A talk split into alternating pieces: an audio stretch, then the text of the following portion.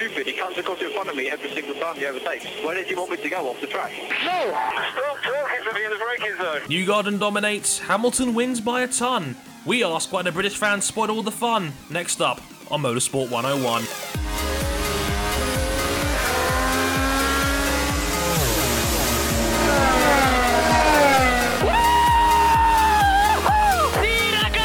You've only gone and done it, mate. You are the world champion! And welcome back to Motorsport 101, episode number 48 here on SoundCloud and all the other usual audio formats where all good podcasts are available. I'm your friendly neighbour, that's Mr. Andre Harrison, and it's British Grand Prix weekend, and you know, we're still kind of on the back of what was a crazy weekend of sports. Andy Murray won Wimbledon, Lewis Hamilton dominated the British Grand Prix and won, and Portugal bored everybody to submission in the football. Yay! But but Ronaldo hype, yeah, we're going to be talking about that. Fuck that guy. Right, uh, but uh, uh, moving on from football, let's introduce the other usual two panelists. First up in, in the red corner, Mr. Ryan King. Hello, sir. Yeah, here to talk about our boy Newgarden dominating. Let's not talk about F1, please. Unfortunately, this is unavoidable for at least the first 45 minutes of this show. God damn us all. Um, because, yeah, we don't really want to talk about Britain, but unfortunately, it's got a lot of takeaways from it that we need to kind of discuss. It's kind of shit like that, but hey, what can you do? Uh, and in the other corner, in the blue corner, representing Dartford as ever, Mr. Adam Johnson. Hello, sir. Uh, some stuff happened, didn't it? Yeah. Some, some things happened. Just, like, Newgarden just sat there like, guys, I've got one working arm. Can you like try harder now, please? And it's it's very like we have British Grand Prix weekend. We are here. Well, me and Dre are here in Britain. So here, yeah, home Grand Prix, great atmosphere. Yay, best place in the world. Except they were worse than WWE smart crowds. Yeah. Oh dear. Oh dear. No, wait. Oh Wait, dear. wait, guys, guys, sorry. Breaking news. Breaking news just in. Graham Rahal has just finished the Iowa Corn 300. Uh, don't, don't you mean? Don't you mean? Still beat Conor Daly. yeah, still, still be Conor Daly across the line.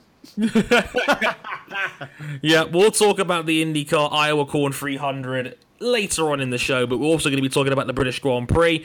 And, you know, there's, a whole heap to take away Because we from are that. masochists. Yeah, we are masochists. We'll talk about Lewis Hamilton win this 47th career Grand Prix win by dominating the British Grand Prix. We'll be talking about the safety car start, and yes, more fans complaining about said safety car start, and my ingenious solution that might just solve the problem. We'll talk about that. We'll talk about the turn one of poor judgment. Johnson, I want a really dramatic sound effect over my voice for that segment, by the way. That, that, Dun, dun, dun. that has to happen. Kinda like that. Okay? We'll be talking, we'll, be, we'll be talking more about I already have no time to edit this episode, so thanks. You're welcome. um, um, we'll talk more about Max Verstappen, everybody's favourite driver now. All of a sudden, we'll be talking about the disdain of the British fandom, and we'll be talking about Rosberg getting retrospectively punished by that team radio rule we all thought would never come into play last season. Hmm. Um, we'll also talk about the Iowa Corn 300. Josef Newgarden's ridiculous performance in Iowa as he led 282 out of 300 laps en route to a dominant 10 second victory over Will Power in second and his crazy finish to the race that was impressive. And we'll also talk about Tony Kanaan picking a fight with the tall American one and the context of how that may disrupt a certain First Lady of Motorsport 101 and King's certain night out with said person. More on that later. Wow. That's going to get people gossiping. Yes, yes. Way to, yes. way to make it sound completely. yeah, King's just like, thanks, the shipping is about to begin now. Yes, who knew King likes them Texan? Um, Wait, what? First up, well, we've had, well, what is it? We had Jack the Jobber and Susie Kennedy being shipped on What Culture, and now it's going to be King and Sarah Connors. I'm, I'm so evil. What can I say? God. I hate Uh, you, Dre. King is just readying himself for the death threats on Twitter now. I love you too, King. Don't worry. We'll also talk about Kimi Raikkonen's contract re-signing and the fact that it's pretty much killed any and all talk regarding silly season. We'll talk about the Top Gear series finale and Chris Evans quitting the show because unfortunately the inconvenient timing of last week's episode was meant that Top Gear had their season finale and then one day later Chris Evans quit the show and we're only talking about it now, eight days later. Sorry about that. It happens, unfortunately. And we'll be talking about the brand new series heading to this podcast very, very soon the International Fantasy Draft. So, so stick around to the end of the episode if you want to hear more about that. So, that and inevitably a whole lot more on Motorsport 101. And uh, let's start with the highly motivational, encouraging, positive beacon of F1 hope that was the British Grand Prix. Yay. Um, yes, surprise. That's a big. That's a big silence. Yeah, deafening silence. I think that just says it all, really. It was just such a mediocre Grand Prix.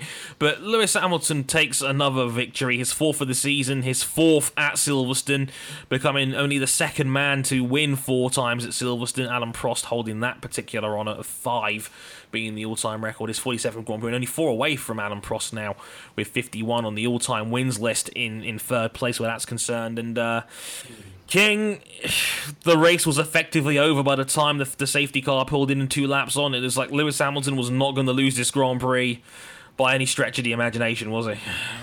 Uh, I don't know. I, I held out hope that the people who pitted in early would have had a shot, but that was, you know, effectively killed when the virtual safety car came out, when Pascal Wehrlein went off, and basically Hamilton and the rest of the leaders effectively got a free pit stop.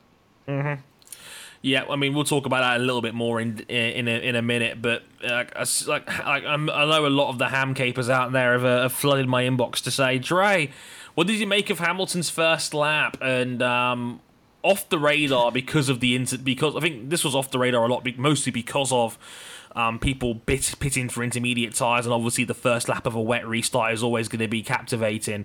Hamilton had a three second lead by the time he got through Luffield, which is just crazy um, that he was able to put that kind of gap on. And people have drawn the comparison to Donington 1993, and which, Oh my Christ! Oh God! I'm sorry, you're on a gavel bashing time. I'm sorry. Were you going to finish a sentence? go, go, go on, Johnson. It's all yours. Uh, this is like I, I swear this is a recurring theme. Do we have to justify everything by his the holy thou name of thine holy savior Prince Senna? Literally, it's like, well, it's great. He did it. Senna did it. He did a thing like Senna, therefore he is God. Um, Comparisons are never just- far away, really, are they? That's, I mean, true, but um, can you do you want do you want to just go back and watch the tape of Donington '93 again? It's been played enough times in highlight reels. You'd think I that, understand, but, but yeah, yeah, yeah. But what you might want to know, I mean, I know it's easy because Senna was had just holy shining light, a beacon of holiness out of him all the time. But there were other cars on the track, and he overtook cars. He Yes. overtook a lot of cars in half a lap at Donington, which I'll argue is actually a harder track to overtake at than Silverstone in relatively modern F1 cars. So, um, ham capers, chill. He had a clear track in front of him, greasy conditions, but the safety car basically enabled him to back the field up and then sod off. He was in control of the restart, so he got most of that jump, I'd wager, within about two corners because he go he went straight away. And Rosberg and Verstappen and everyone To be behind fair, had to react to like, that. to be fair, this is less ham capers and more Andrew Benson, who's like the lead ham caper at this point. like, So BBC F1. Well, he's just disappointed Fernando Alonso's not doing anything, so he switched over to Hamilton. People forget in '93, uh, Senna actually started fourth, but got blocked, but basically couldn't get around Schumacher to start and dropped to fifth. yep. yeah, exactly. So he then ended up passing four cars in what three quarters of a lap at Donington, Yeah. which is fairly impressive. As I say, I think Donington's actually narrower. It's more hilly. It's not flat like Silverstone. So yeah, t- t- chill out. I mean, it was a good first lap, but uh, like this is classic Hamilton fan behaviour. I mean, uh, Benson obviously is a respected F1 journalist. I, I take the point, but like, you don't need to over egg the pudding. This was a great Hamilton performance. Chill. We get it. We f- you don't need to uh, justify. You do not need to justify his thine holy greatness upon us. We've we forgotten one thing as well? It is that- his world, and we are merely living within it. Yeah, we, we've all forgotten that Hamilton is basically ridiculous around Silverstone in the first place anyway. Like, we've, we've forgotten, like, 2008 where he, like, completely obliterated the field in the rain. Like, This is his house. to the point where I think only three people were on the same racing lap as Hamilton that day. Like, it was one of the great individual performances in F1 history. So I'm not surprised Hamilton did that at all. He's always been strong in the wet and he's always been strong around Silverstone. So don't get me wrong, I'm not saying it's not impressive. But I will also say that people need to chill a little bit on this one and, and accept the fact that Hamilton isn't the holy beacon of all things that's you know that had happened to grace Formula One. I, I get it. Like, Hamilton, it's a home Grand Prix. People are going to be excited about him, but we need to chill on this shit. Um, anywho, we're talking about Hamilton restarts because the race started behind the safety car and. It was the second safety car start in three races, and obviously we had one at Monaco earlier this year, and we had another one here. That I think was the first. I want to say six laps are behind the safety car. Um, Yeah. and of course the fans all you know completely shit on this. And you know of course they have every right to. And I, I, I get it. I get the frustration. I get why people would be upset by this. But i think in the context of silverstone given that it chucked down with rain like 10 minutes before the race was meant to start and there was a bunch of fresh water on the circuit I'm totally okay with a safety car start in this context, given the sudden nature of the downpour. I mean, what, what, do, you, from- what do you make of it, King? From a lot of circles, uh, it, it's pretty much in agreement that there should have been a safety car start. But it seems like where most fans are getting angry about this is that the safety car was out there for so long that by the time the safety car It car was. It, it basically made the wet tires completely redundant. yeah, by the like time, literally. by the time the safety car came in, there was no need for wet tires. Yeah, there, there was, and you know, Sebastian Vettel made that point after the Grand Prix. He said, "Well, what's the point of the extreme wets if we only use them for a safety car start, and we're only restarting races when the track is fully when the track is is not fully wet and intermediate to the race tire of choice. Hence, why we saw half the field dart into the pits at the end of the first green flag lap to pit for intermediate tires. I was actually begging for Seb to, to pit during the safety car, put himself at the back with inters, and see if he could try and pass some people." Um, Ah, but uh, here's another point though. I, King, you might be able to back me up on this. Aren't you only allowed to run wet tires under the safety car start? Ooh, uh, yeah, or, yeah. Or can you only? Or are, are you only forced to start the race on wet tires under safety car, and then as soon as one lap goes by, you can pit in and change them? Yeah, you- Or do you have to stay on those tires for the duration of the safety car? If it's declared a wet start, you have to start on wet tires. You can't start on inters during a wet start. Okay, but uh, my my question is, can you say start on the wets, and then if the safety car's still out on lap two, can you pit in whilst the safety car's still out and then put inters on? Ooh, I'm not sure about that. You can't. Because I'm sure- sure someone would have, like, at least someone at the back, someone like one of the Manors or the Renaults or something. If I'm one of them, surely if that's possible, I would have tried it. Yeah, like- uh, like, what have you got to lose? I'm stunned nobody tried it, and that might be the reason why. is that They they might just not be hmm. allowed. I don't, I don't know. I'm thinking there must be a reason. Hang on. you you would To be, Twitter. You would, in theory, be allowed, but you would you know give up all those positions, and you would have be forced to start at the back. Yeah. I mean, But- what I'm what I'm thinking is what I'm saying is, wouldn't it be like a team like a Manor or a Renault, someone who qualified near the back anyway? You it would, make sense you for would one of them to try it. You would have to be a hundred percent certain that the race would not be started until it would be intermediate conditions. Like if for some we've reason, seen that three times now, King. We've seen that at Monaco. We saw it at Japan in 2014, where by the time the safety car comes in, the track is at intermediate level already, which kind of defeats the entire purpose of the extreme wets at this point. yes, it does. So you know, I'm surprised, given that we've had three of these safety car restarts, safety car starts in Formula One now, that no one has tried it, unless there is a rule saying you can't switch in the middle of that initial period. I don't know. But don't I, know. I, for for me, like even if it was allowed, I wouldn't do it because uh, behind the behind the safety car, you're allowed to race back to the you know back of the line, and I wouldn't put my driver out there in wet conditions on intermediate tires and tell him go as fast as you can to catch the back of the field. Mm-hmm. Okay, yeah, that makes sense. I mean, is it worth the gamble? Maybe if you're at the back already or near the back already, maybe you can try. I mean, in, in the case of a Seb fandom guy here, he was in 11th when the, when the race started, so I thought, hey, why not just go to the back and see what you, see what you can do on the inters? You know, if you get it effectively, you you get a free pit stop, and if everybody changes to inters, you you'd be leading the race. So. Um, if you know little things like I'm surprised nobody tried it. But um, I have it. I have a, like I have a, an ingenious solution to which I'll get to in a minute because, as King quite rightly alluded to, Pascal Wehrlein beached his car. I think on the second lap of the restart, and as a result, half the field who had pitted in early um, for intermediate tires, except for Sergio Perez, who had who as a result, because Sergio Perez is like literally the luckiest man on earth, got the free pit stop bonus and got up from like 10th to 4th as a result of the restart. That was the one thing I was like, oh, the VSC is going to ruin the race now. Oh, Perez is in fourth. Suddenly, I'm cool with it. of course you are. Uh, but uh, half the field had come in for intermediate tyres by the end of the first green flag lap, and as a result, their advantage had been wiped out because they could only drive at virtual safety car speeds because the virtual safety car came out for Pascal Wehrlein's accident, and that effectively gave the leaders a free pit stop, and uh, and as a result, by the time we got to lap 15, there was 37 seconds covering the top 10 in the field, and King, it pretty much ruined the race before it had even gotten started. Yeah, pretty much.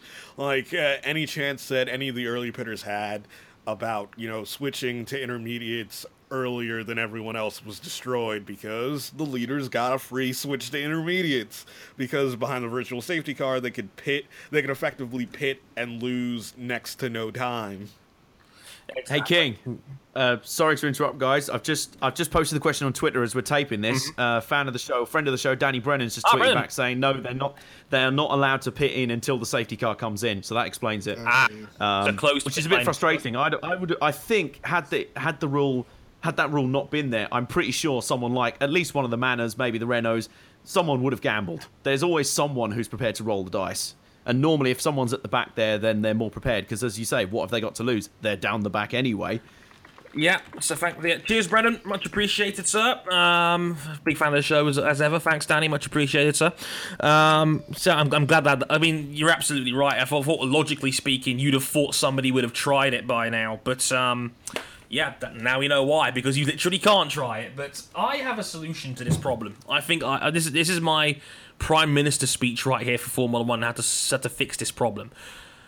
It reminds me a lot of I don't think King remembers this, but the MotoGP race at Assen a couple of years ago, which had a sudden downpour with about five minutes to go before before lights out. Now Dorna had postponed the start, and here's what they did. Here, um, this is mine is going to be something similar to this. They delayed the start for ten minutes, and what they did was they gave the field two extra formation laps, so you could go out there on the track, explore the track, and see what tires you could go on. Um, whether whether you judged it to be wet or dry, make the decision, and then have the race start from the grid, but with the with the bikes on with their preferred choice of bike. So if you felt like the track was dry enough, you could start on the dry tires and not lose any time. If you felt like the wet bike was more appropriate, you could do that. It it and it you know obviously it, the track was wet enough so that everybody was on the wet bike anyway, so it didn't really matter in that regard from a competitive standpoint. But it worked, and you know we still had a great race, and it was a flag to flag race that Marc Marquez would go on to win. Um, I propose something similar you can have a safety car start, but the safety car start only lasts for two laps, and you have an open pit lane, so you can change tyres if you wish. The obvious sacrifice being that if you do that, you're giving up track position and starting from the back. The safety car comes in at the end of lap two, and it's a green flag. Pretty much no matter what, unless the conditions are like monsoon quality, like Canada 20. In which case, you don't get to start the race. But, yeah. but I'm pretty sure we almost had this. We almost had this. Remember, they tried to make it a rule that we would have had safety car restart. We'd have had, you know, uh, grid restarts for safety car yellows.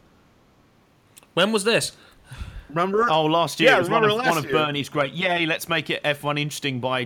Uh, it's it was in the same category as let's put sprinklers at the side of the fucking track. Oh, you know, like no, but it was it was like legitimately going to be a thing, and basically at the last second, because of fan outcry, the the the teams decided to veto it. Like at first, I was completely against it, but then I decided like it would be a good thing because you know. Rolling restarts in F1 are basically so uneventful. No overtaking ever happens. It's not like Yeah, I was IndyCar. going to say, and I think what, Not unless some, what not unless someone really shits the bed. Does he, do you ever get a restart overtake? Yeah, I mean, I mean, like Hamilton. Part of the reason, as I said, part of the reason he had such a god tier first lap is that he controlled the restart. He backed everyone up, sodded off. Rosberg was a good half a second, nearly a second down on him within two corners Mm-hmm. because that's what the leader does. In in uh, it's not like NASCAR where you are double file on the restart and they have to try and make rules to stop the leader getting screwed on the restart. So Yeah. it's yeah. I mean, I think a, a lot of the only problem I can see with that, Dre, it's a very good idea. I like it. Uh, the only problem with that is I think a lot of people did have a bit of a beef with the fact the safety car start took away the standing start element. So Yeah. I like the idea of the formation laps and the sighting laps. I kind of go back to uh, something that happened in V8 Supercars back in 2007 at Oran Park. And it was one of the most eventful races I think I've seen in that division. Basically, what happened, the rain arrived so late, they were on the first formation lap when the rain started coming down. Uh, and literally, they gave them an extra two formation laps. They were only going to do one to come back round to the grid. Gave them an extra two, and they let drivers pit in. Uh, some people had put wets on on the grid, predicting the rain coming. Like five cars had put wets on on the initial grid. Everyone else obviously was on dries, and they basically went right. Okay, judge what tyres you want. Except if you pit, you're to have to start from the pit lane. Um, and basically, what happened is I think half the remaining guys were like, okay, let's try this. They went for the original hmm. standing start. Obviously, the guys on wet tyres sodded off. The guys on slicks were like, nah, fuck this, we're coming in. And obviously, the other half of the field pitted and took the, the start from the pit lane. So basically, I think what we're advocating here is that the safety car start is a little bit too mummying, you know, babying. Do you know what? It's a little bit too like, no, no, no, no, no, no, no. We can't trust you. No, you, all wets, all wets. Behave yourself. Line up behind the safety car now. Do, do, do. I You- mean, yes, they they do it's have like- a bit of you know backing to say that they can't trust the drivers. I completely agree with that notion. Like, like, like Of course, yeah, no, no, I know. I mean, but I, be trusted I as far as you can throw them. Quite frankly, but I mean, part of I, I think what I'm saying as well is that you got to give the drivers something. They are at least smart for the most. They're gonna they're gonna take risks to a degree, but I think you've got to give them some sort of. I like the idea of the formation laps, and then you let them choose the tires they start on. If they have to start from the pit lane because they've changed tires, that's that's their risk. Um, but Yeah, I, I kind of like that idea. You and you also give them the sighting laps to kind of give them an idea, and then if the drivers are going, "Shit, guys, we can't race on this," then they're like, "Well, okay, what do we do now? Do we have to do the first few laps under safety car?" I mean, the first hour of Le Mans this year was almost entirely under safety car because of monsoon conditions. But I think those formation laps also give the drivers a sense of going, "Well, you know, is this raceable on? Can we do this?" Um, like, I mean, ultimately, if you tell drivers you're going racing, they're going to go racing. They're not going to say no because drivers never back out of anything. But they are, they are going to say, look, there's standing water, there's things around here. I think my big beefs with it were a, it took away the standing start, which I think took away a lot of the intrigue Sure. at the start of such a race, especially in such conditions. And b, it cost us six racing laps. Yeah. I mean, it didn't need to, surely I'm um, inclined to agree with that. Yeah. as I say, as I say, the big problem was, I mean, the problem was it was a huge rain shower. Yeah, it looked brutal when David Coulthard and Mark Webber were getting their suit jackets soaked on the grid. But literally, as the time the safety car was rolling off to start the race, the sun was back out, and within four laps, the track was drying to the point that inters were needed. It kind of felt really unnecessary. So in this case, a couple of formation laps, a couple of sighting laps, the drivers would have gone, "Oh, sun's back out. Looks like it's going to dry up. We'll probably have to start on wets." Maybe some drivers go, "Nah, we're fancy inters. Okay, you can start from the pit lane, and then go." I think that would have we'd still had a sort of intriguing start to the race that way. I think too much was taken away It's- with how the start played it's out. It's very much like the Sachsenring in MotoGP a couple of years ago when Stefan Bradl was the hipster that basically started on on the wet bike when the track was was already drying out. And remember that you may have seen the picture of like two thirds of the field in the pit lane ready to go Yeah. on their dry bikes. So the wet guys had a head start, and the dry guys had to chase them all down. And ended up it it, it did eventually dissolve into the Marquez versus Pedrosa fight because the Sachsenring's all about that in MotoGP. But that's what it was. Like Bradl was the only one on a wet bike when the track was blatantly already dry enough. So, you know, Bradl got gobbled up because he was on a hybrid. He was like, oh, he was on the steel brakes like he was on a wet bike. But he had the dry tires on, and he was apparently he was losing like 20 meters in braking space every corner. Um, so as a result, it completely ruined his race, and you know the gamble just didn't quite pay off in his case. But uh, yeah, that's that's that was my ingenious idea. Uh, I'll send it through to Parliament. Um, I have to talk about Max Verstappen for a bit here, and Do we?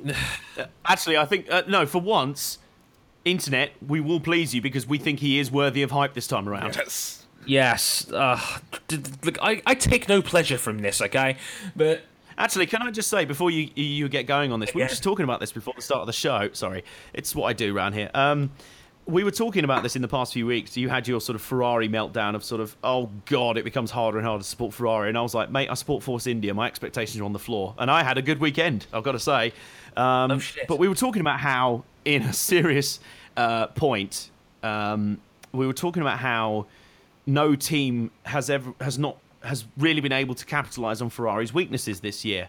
Is it fair to say that of all the people that have capitalized the most on Mercedes vulnerabilities, it's not been Ferrari, certainly not been Williams, it's not been Daniel Ricciardo, it's been the 18-year-old Verstappen in his third Grand Prix in a Red Bull. He has been the one that every single time has been there to maximize Mercedes' mistakes. He's capitalized on them every single time. It's it's annoying. Like I like part of the hype makes me want to see this kid crash and burn, but at the same time, he is answering every single question that every critic is firing at him. He's as King quite rightly pointed out, he's scored 77 points since he joined Red Bull in Catalonia, and in those rounds he's finished first and is at, is at a pair of second places. Well, he's the only man who's not a Mercedes to win this season, and like Verstappen keeps answering these questions and. King, he was at it again with a spectacular pass before the hangar straight on Nico Rosberg during the race. It was sensational. Yes, like oh god, like I hate this phrase so much, and I rarely ever use it for anyone.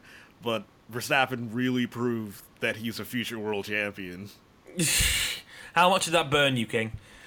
Oh, so much. I think like the last person I like called a future world champion was like back in 2008, like Robert Kubica. Like that was the last person I called a future world champion. It's been a long, long time.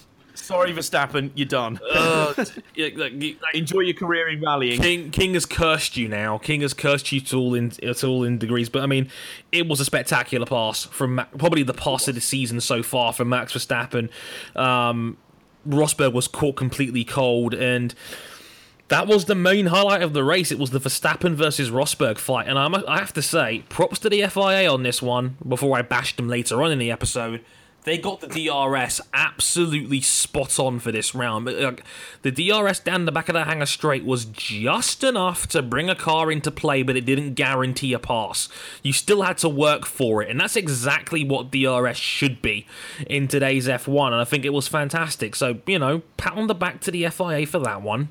I'll It basically meant that DRS wasn't a gimme. Like No, it wasn't. You didn't just blow past the guy on the straight. It just helps you set up for a deep braking maneuver into the end, into the next corner, which is excellent. Indeed, and that's, that's exactly what it should be. And to be fair, I think Max Verstappen was a bit of a naughty boy during this race, doing a lot of what I believe were double weaves, like Rosberg complained about. But again, no one listens to when a driver complains ever in Formula One because we all just think they're being whiny bitches. But Verstappen did double did double weave quite a lot during that race, he, he- and you know, we saw in Austria, we saw, I think it was Kevin Magnussen get a five second time penalty for excessively weaving and pushing a guy off the track. So, King, I have to ask once again, where's the consistency here in, in this stewarding? Like, like, like, why does this keep happening, bro? Oh, oh god. Like I would say it's mainly because there isn't like a permanent set of stewards for each race. It's not like uh like in North America where you have in IndyCar and NASCAR they have the same set of people in race control for the entire season. In F1 it's different race to race and that's kind of it, it's it's kind of weird in today's world where like FOM uses the same set of cameramen for every race, and but when it comes to race when it comes to race stewarding and marshaling, it's a different set of people at each venue. Not exactly ideal, and when you're running different stewards at every weekend, you're going to get inconsistencies. But hey, you know, it, it made for it made for a captivating second half of the race. So uh, hey, I'm not going to complain too much about that. But uh, you know, steward inconsistency, never going to happen. Not in a million years. Um, also, Johnson, have to mention this. Turn one of poor judgment. How many guys just completely lost their car at Abbey this weekend into turn one?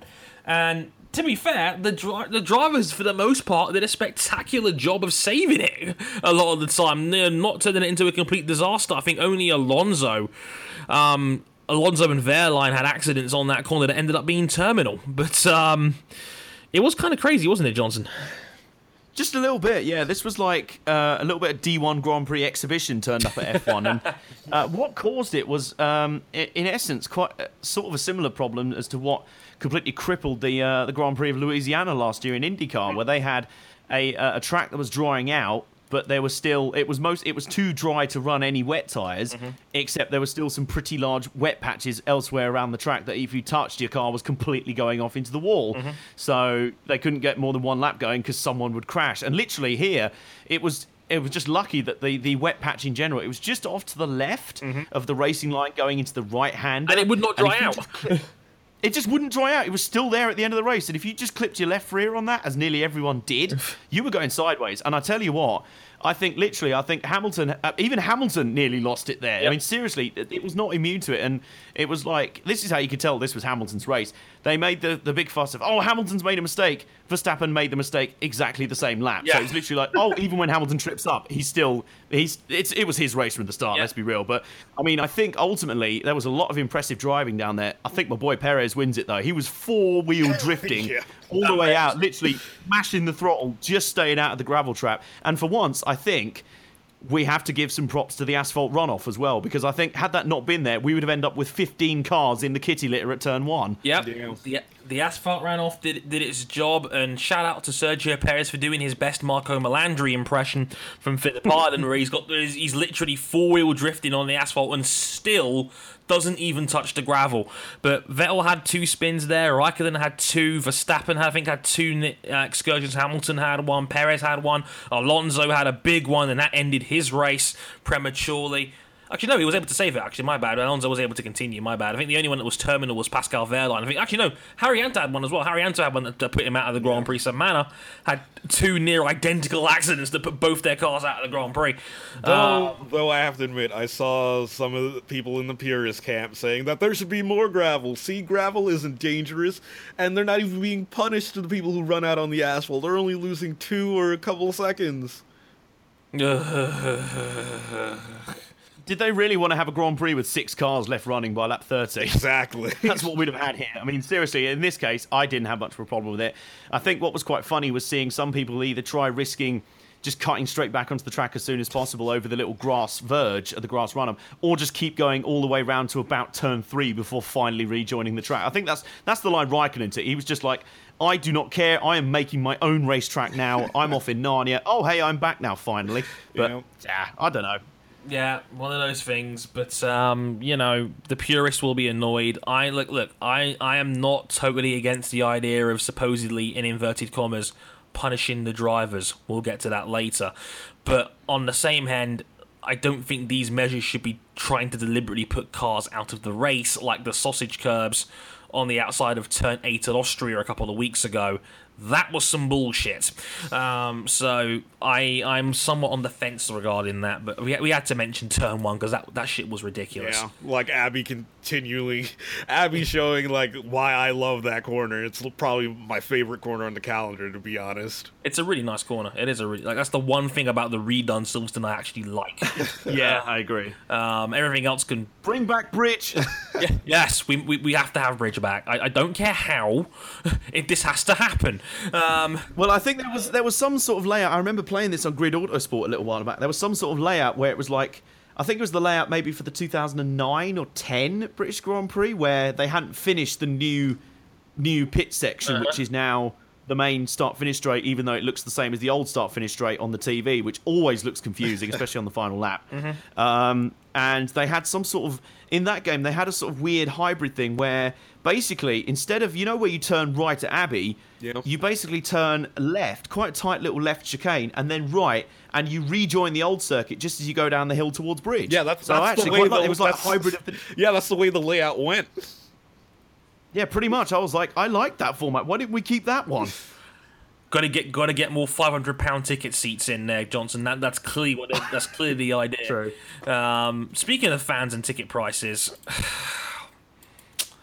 look, man, for those guys that aren't British that listen to us, I'm sure you've probably worked out by now that me and Johnson are the British guys on this show. King is the only American, and King is the disciplined, well-natured one for the next five minutes.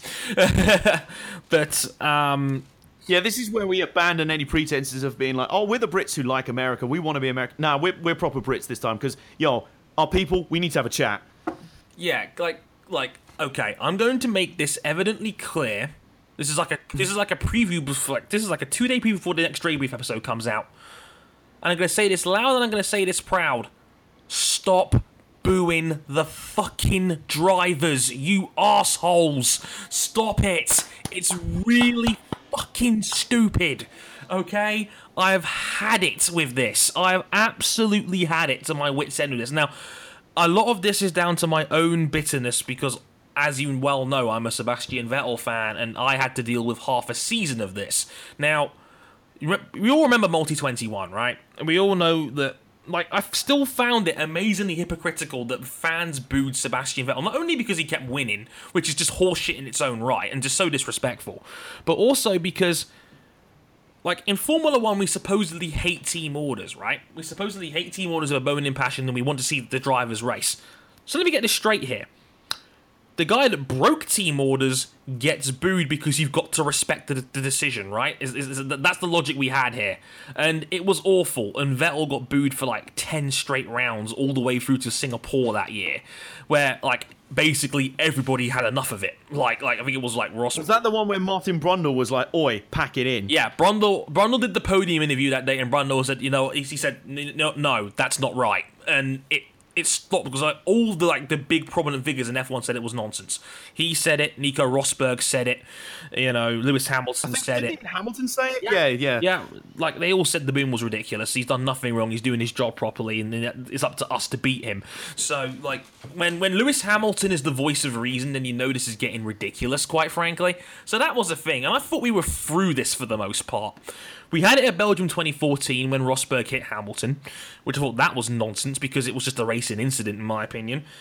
We had it two weeks ago in in Austria when and I, think don't get me wrong I'm not going to bury the fans on this one so much because there is many stories going around that the, the trackside commentator tried to blame Hamilton for the incident which was again was complete horseshit and I still I mean it, it may have proved that some of their fans there were sheep by listening to the trackside commentator and just saying, "Oh, boo," because you know his word is, is is you know most important. When I'm sure the big screens could show a replay, and if he showed the replay, it was more than obvious Hamilton was in no way to blame for that accident. And we got it again. Like Rosberg was booed not only during the podium where he collected his second place trophy, but also even as early as the Thursday, where he's coming out to the fans to sign autographs, going on the F1 show, going on TV, you know, spending time with the fans and whatnot. And I, I, I, I can't, I, I can't get my head around this. Like, I get it. You're spending your hard-earned money to go to this Grand Prix. I get that. But to me, and you know, you have your right to do this. You spend your money to a degree. You have a right to do this. But I'm sorry, this is me as a human being with some respect. If you're going out of your way to spend your money to drive down on a Thursday to a Grand Prix venue to to throw shade and to boo at any driver, this is not just a Hamilton thing. That any driver. I think you're a complete prick. I, I, I just do. I can't. I can't get around this. I can't. I, I, I I can't. I can't. I can't give people a pass for this. I think it's bullshit that this is a thing, and it makes our sport look so petty and childish that this is a thing still. Like, these are grown men and women that are adults that are deliberately booing the driver for literally no reason. It's it's it's King. Make like make me take a breath here, please, because I, I just I, I can't take. Well, can I chime in first as the Go- other Brit here? Go on. Thank you. Um, like, to me, this feels like uh, an attempt to almost like for the British fans to treat this like football.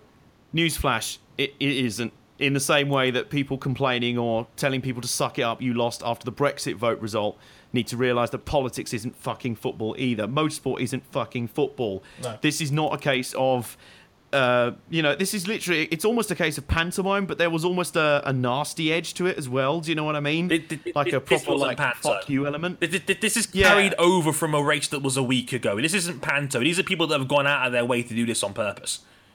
Yeah, They came it's, on it's Thursday literally, to boo him. Thursday. when he's out there signing autographs for the fans. If I was him, I'd just be like, "Well, sod you then. I'm going back in, for, going back to my trailer. It's warm in there. you know what the problem- have to sit out here for you, motherfuckers." You know, know what the problem is though? If he did that, he's, he's going to get booed even more. He's going to be seen like he's. Oh, I, I was just waiting for him on the podium. As soon as he was getting showered in booze, I'd have loved him just to pull a Will Power double bird and storm off. I'd just to be like, "Fuck you, I don't care. I'm turning heel." Play the like heel. proper like yeah, just go for I it. Like, it after don't- Austria. Play the heel. Like, I mean, it. proper like, problem proper like Bret Hart style, just shoot on the crowd. Like you never supported me, you never backed me. Have your homeboy. I don't care. The problem is that Nico And he Rosberg would have been probably entitled. Go The on. problem is that Nico Rosberg's like far too nice and open to the fans and so loving of the fans yeah, that's to the play problem. the heel. Like, how can you boo him? He's lovely. He's so nice. one Like of the he's genuine gentlemen and real nice guys of form. I've never heard a bad story against Nico Rosberg as a human being ever. The fact I remember, I remember uh, during the test earlier this year, after being interviewed by Craig Slater for Sky Sports F1, he was driving around the paddock to find a fan he was going to come back to after committing to an interview. The man is a proper professional and a true gentleman. There is he's one of the least deserving drivers in this field to get booed at all. I think it's a I think it's complete horseshit.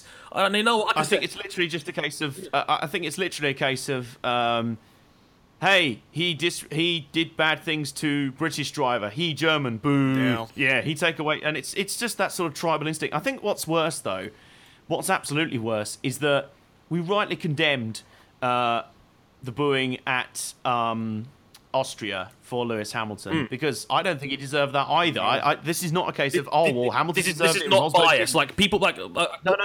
I want to make this very clear for a second here, Johnson. I had a fair few people tweet me yesterday saying, "Oh well, aren't you guys condoning the Hamilton boos from last week?" No, fuck no. No, You- did you you not get the- read our Twitters then? Yeah, you can, you can listen back on the podcast or see any of our tweets. We condemn that too. No, no. I, I'm the same I- person who I- I still doesn't believe why people- I told all the fans being Hampton that weekend to go fuck themselves. I, I, I had no problem admitting that, and I got to say a big shout out to Sarah Connors, the first lady of Motorsport 101, as I like to call her now, for basically calling this a week ago when she said all these people that are, that you know are, are you know are, are condoning these Hamilton boos are going to boo Rosberg next week, and that's exactly what happened. Yeah, I'm sorry. Any British fans, you can't get on your high horse about people booing your boy Hamilton when you do exactly the same to his teammate next week. It's, it's still his teammate, for God's sake. Like, seriously, this is a guy who, if. Let, let's be real here. If Mercedes had a genuine threat and it was Hamilton versus, say, Vettel or Massa or something for the championship, I have a feeling Rosberg would probably end up playing the good teammate, don't you? Yes. If he was in no chance for the championship, he'd still be a good teammate here. As we said, this guy's a decent bloke. Like, and ultimately, what has he done wrong except try to win races and championships? Oh, Christ, like this is almost as bad as back in 2005 when Jeff Gordon had cans of beer thrown at him at Talladega just by daring to beat Dale Earnhardt Jr., It's- their boy in Alabama, and he was just like, "Oh, it's nice." Yeah, it's, it's, not, like I said, it's double standards. Like we've seen people pull desperate lunges in Formula One before. It happens in MotoGP almost every other round. For God's sake, like this is you can't beat that narrative drum of the driver doing everything it takes to win, then condemn the guy that does it. I think that's nonsense. In the same way that I said back in 2013, you can't condemn team orders and then boo the guy who breaks them. You you can't have this both ways. So. I, honestly, I was appalled by the British fans, and you know, if you're one of those guys that were out here, Even when Hamil- Hamilton was trying to quell the, it, Yeah. the dissent as well, he actually tried. He said, "Oh, these fans are really great. There's no need to do this." Literally, they responded with even louder boos. I'm just like, "Oh, fuck off!" I mean- really? Look, I- I said it on Twitter. Hamilton would be ashamed by your booing. He he gets it. He has. Yeah, you're not carping to Hamilton here. You're like, "Oh, yeah, we love you, Hamilton. Look how much we love you by booing the shit out of your teammate." Yeah, he it's- just sit there, go, "Well, you jerks, really." But it, it always seems like the British Grand Prix has always been the Madhouse Grand Prix, whether it be the you know the crowd storming the track after Mansell's win, or or you know I do wonder if it's the sort of football fan mentality. I don't know if that's the sort of thing. Like, I'm not saying working- it's like the, the, the, the nature of British working class people, and maybe a bit of German xenophobia thrown in for good measure. Maybe. A tiny bit, yeah. I, I, I- like, I'm not saying I'm not throwing the shade at football fans. I mean, hell, I am one. But you know, like are. a little bit of that incredible. Yeah, of course. Uh, um, but that's sort of you know how it is. How naturally in football it becomes very tribal. You know, you go after your club, you go after your team. Do you know what? I, you, you you you back your team to the hilt, almost blindingly so at times. So I do wonder if there's. I, I would. that plays a yeah, so I, would say this is normally the Hamilton thing, but it isn't because Vettel got booed there two years, three years ago in 2013 when his car conked out on the on the home straight when he had the gearbox failure. He was sarcastically Yeah, and I'm sorry, that's the lowest of the low. You should never wish harm or ill on a, a guy. It's a bit like the guys celebrating when Cristiano Ronaldo got injured in the Euro 2016 final. I'm like, seriously, Ah, fuck off. Shit. Scumbag. I'm sorry. Like how? Like if you're a football fan, how could you not want Ronaldo to perform 90 minutes to his best in that final? That's, that's, that's what that's what we kind of are here for here. We want to see the best players in Europe play a good game of football. So. Like, I don't see how taking Ronaldo off the field makes the situation any better. So, British fans, like we're meant to be the biggest core of hardcore F1 fans on the planet. We need to do better. We need to do better than this. We need to set an example, not further embarrass ourselves after the debacle that was the Austria podium last week. We need to do better than this. If you're if, if you're a fan listening to this show and you booed one of the drivers, I want you to take a good hard look at the mirror and ask yourself this. Would your favourite driver, the guy that you hail a hero, would he be happy with you booing another driver? Would he endorse your behaviour? Because if the answer, if you honestly think the answer to that question is yes, then I don't think this sport is for you. And I, I'd rather you not watch because I think you people like you are a stain, and I think you make the sport worse. And I, I, I take pride in being a Formula One fan, and I get embarrassed when I see large groups of fans pick on any driver and boo them to the hilt. I think it's disgraceful. So, speaking of disgraceful, and moving on to this. King, the the floor is effectively yours here in a minute because we found out that Nico Rosberg after the race, about three hours after the race, which was actually very, it was a very late deliberation from the stewards on this, but it turns out Nico Rosberg had a gearbox issue in the last 10 or so laps of the race, and it seemed his seventh gear was not working. For the first time in Formula One history, the new radio rule will come into effect because Mercedes violated that rule to tell Rosberg to put the engine in a particular setting and to avoid seventh gear. Um, this was seen as an infringement on said rules, and Rosberg was punished with a 10 second time penalty, demoting him from second to third behind Max Verstappen, costing Rosberg three points. And we've been waiting, I, I, I, me personally, I've been waiting for this rule to come into trial for quite some time, and it has, and this was the outcome. And King, I think this I think this was complete horseshit. I mean, tell, t- tell me what you make of this. And again, the floor is yours. Say whatever the hell you want. Shut up, Johnson, for two minutes. okay, well, firstly, I gotta say I completely agree with you. This rule's horseshit, and oh god, like this is another case of the FIA being able to be swayed by public opinion because mm. this, this, rule only exists because the fans complained that they, you know, were tired about hearing radio conversation calls. Canada 2015. Yeah. Canada 2015 was the, was the game changer because if anybody remember that Grand Prix last year, sorry to cut you, King, but that was the Grand Prix where people complained massively about tire management being so predominant in Formula One without realizing that management for cars has been a part of F1 for 30 plus years, but you know, nobody likes to know how the sausage is made, so to speak, in this case. So, as a result, I think a few rounds later at Singapore, they announced this new rule of, you know, you can't coach the drivers anymore unless it's a safety issue. And you know, this was the first infringement. But yeah, carry on, King. Just, just want to put like, some context in there. well, you know, fans keep saying, "Oh, FIA and Bernie don't care about us. They don't listen to us." Like that's a complete lie. They do. Like if they you do. Complain, if you complain about something enough, they'll you know change the rules or ignore the rules. Like what mm-hmm. the the '76 Grand Prix at Brands Hatch, where you know the FIA completely uh, ignored the red flag rules and let let the crew of James Hunt work on his car to get him back in the race because they were afraid the British fans were going to continue rioting, and if they, you know, not let him re-enter the race. And this is the same case. They were, you know, the fans complaining were so loud that they couldn't ignore it. They had to do something, and this was the simplest band-aid instead of doing anything significant to change how the sport is actually run. If if they don't talk about it, then the fans don't know it's happening. So they decided to go down that path, and we ended up with this rule that they hoped would never be used, and it unfortunately came up. Yeah, uh, and and th- the biggest issue I have with this, like I I hated this rule from the start, and I, I hated the rule, and I said it because like this feels like a placebo effect, a, a, placebo rule brought in to make us masochistic F1 fans feel better about the product we're watching, and you know because you know as as Johnson very eloquently said last week. For all the talk about the tech uh, in, in F1, we always will care most about the squishy bit behind the wheel. And we don't like seeing drivers have an easy time. There's been a narrative in Formula One for years for seeing drivers pushed to their maximum and, you know, seeing them pushed to their limits and, you know, seeing seeing them work for it, basically, because we, we don't want F1 to come across like it's getting easier for people. We want, to, we want people to make it seem like it's hard.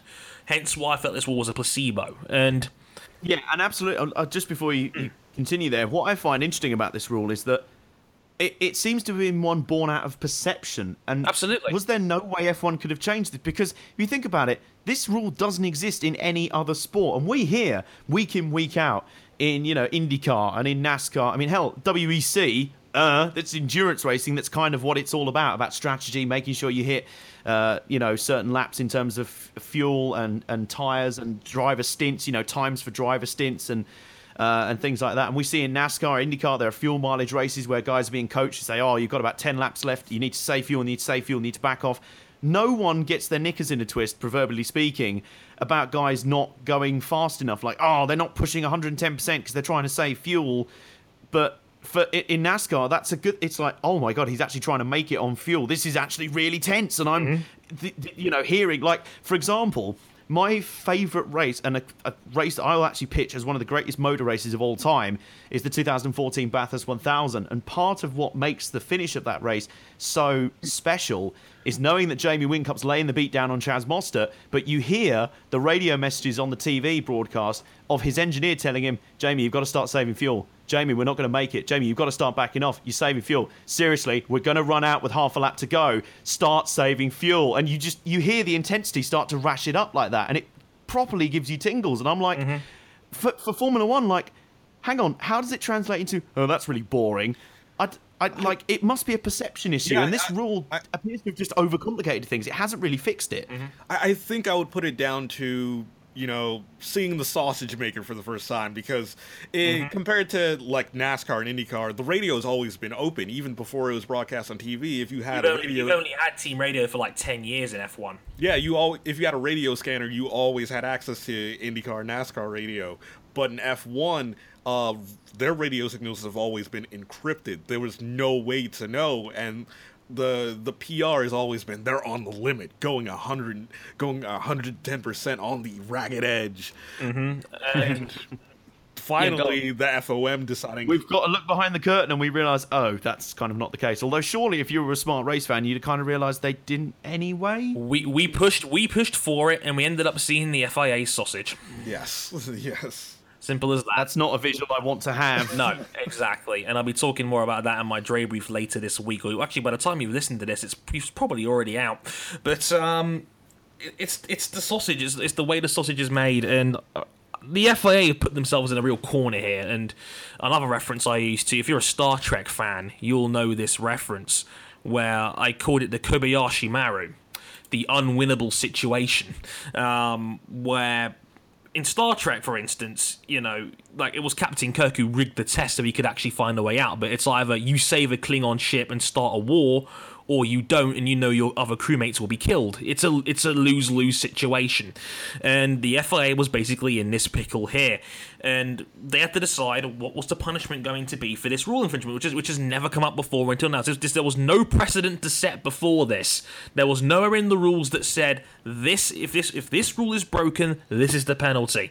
They chose a 10 second time penalty, which is complete dog shit because now this precedent has been set where now every team in the paddock did not know before this Grand Prix, but now know that if you break this rule, you're getting a 10 second time penalty. Now, you ask any Formula One team or anyone with half a brain cell, quite frankly, at this point, if you tell them to take a 10 second time penalty or a, a problem that could prove terminal, like Rosberg's gearbox, who knows what could have happened if Rosberg was none the wiser, and you find out, oh, he's done damage to the gearbox, he's, he's out of the race now, that's, that's cost him, what, 18 points. What would a team choose? They'll take the penalty every single time, without question. It, it it's not guaranteed the next time it'll be 10 seconds, but you know, you know for sure it's at a minimum 10 seconds. It could be, you know, disqualification be whatever the steward's pleasing be the maximum, but you Yeah. know the minimum is going to be 10 seconds. Yeah, and you know, unless it's a minor problem, they're going to take the time penalty because that's better than a potential retirement. You know, there's risk assessment and all this, and teams are not going to take a risk on something like that. So now this precedent's been set. Teams are going to violate this rule more often. I mean, I mean, there's a there's a very good chance that, for example, in Baku, if how, if they told Hamilton how to fix his engine, knowing the penalty was going to be ten seconds, they'd have taken it because they lost bucket loads of time because of Hamilton's engine engine mode problems in that race in Baku. So it's an awful, awful rule, and I think you've got to scrap it now because teams are going to abuse this rule to the hilt from here on in if this continues. And it's an awful rule. I want it scrapped immediately. It was never a, it was never a worthwhile rule to begin with. It was a placebo effect to keep the fans happy. And now we've seen the sausage maker, and I think it's time that we move on from it. But uh, that's the long and the short of the British Grand Prix. And uh, let's talk about something brighter and more positive IndyCar. And um, King, you were not at home watching this Grand Prix, were you? No, I I watched it with our good friends Sarah Connor and Elizabeth Worth, and it was a fun time at a bar watching Yep. the race. T- t- tell us. Can I just say, Yeah, go on, Johnson. before you go on, um, King, I hope you're fully aware that uh, as we speak, there are keyboards being limbered up around the world to commence the first batch of Motorsport 101 fan fiction. Oh dear God! oh dear God! What you are now responsible for is in 12 to 18 months, there is going to be fan fiction on the internet of me and Dre. And I apologize. I, What? I just live in the world. Where did this is come how from? it starts, Dre. This is how it starts. Like, trust, trust me. Like, okay, once you see King in a selfie with heart-shaped glasses, you know it's real. Okay. That is. Thank God. I haven't seen this. No, it doesn't exist. It doesn't ex- exist. He just made that up. He says whilst hastily deleting it off his phone. You don't. You, Oh goodness, the rumours are flying already. Yeah, the fan fictions are just being written, But- waiting to be but written. go on, King. I'm gonna, I'm gonna, I'm gonna send you deeper into a hole here, King. But uh, how, how was your night? Oh, it was fun. It was. It was fun. T- tell us more. What, hap- what, what? I heard, it, I heard it took place during the Euro 2016 final as well, didn't it? Oh yeah, we saw the the the extra time from that, and that was intense. The, the bar lit up like fireworks when Portugal scored the winning goal. Yep, exactly. And uh, sod Portugal for that. But uh, yep, he was there for the entire Grand Prix. Shout out to them. Shout out to, to Lizzie and Sarah as always. But uh, what he witnessed as well as us was uh, the uh, the biggest motorsport in beat 'em downs I've seen since I started watching IndyCar at the beginning of 2015. I mean, I've been an IndyCar fan now for a season and a half, and I have not seen a performance as majestic as this. I mean, Johnson, at one point, he had nearly the entire field lapped. I th- th- this this was an unbelievable performance from Josef Newgarden to win the Iowa Corn 300. And like as I said back at the Road America review, I've seen a broken clavicle stroke collarbone injury close up. My father had uh, busted his collarbone one time when he was playing rugby, and he could barely do his job, which is of a sign writer. He could barely write, even if it was on his. It wasn't his writing hand arm that was damaged, but it still massively affected doing his job, and it was agonisingly painful. He couldn't could barely sleep on it. It was it was just horrendous and you take that into account, like you take that into account and add this to a performance at Road America, and then this, which would have been dazzling for a driver fully fit, mm-hmm, mm-hmm. and you literally run out of words straight away. I mean, what was quite funny about this race in a way was some people going, "Oh, well, the race is kind of boring," and I was like, "No, no, no, no, no. I'm sorry. I know we like our entertainment. We we kind of want to be spoilt for entertainment. We're almost a bit like Julius Caesar in the Colosseum with the thumbs up, the thumbs down." But I'm sorry, there are times we have to go, you know what? I'm cool with this not being the best pure entertainment spectacle, drama, blah, blah, blah, blah, game seven moments ever.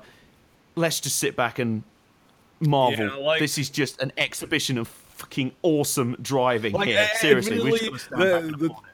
Us trio, us trio in Manhattan admitted that yeah, this is a bit boring, but oh my god, Newgarden is destroying the Penske's. there's al- Exactly. there's always pleasure in a Penske being destroyed. There always is. I mean, we saw Montoya struggle and have an engine misfire. I mean, that was glorious. but um, yeah, I mean, at one point, Newgarden until the first caution had a 13 second lead on championship leader Simon Pagenaud. He had lapped everybody else in the field.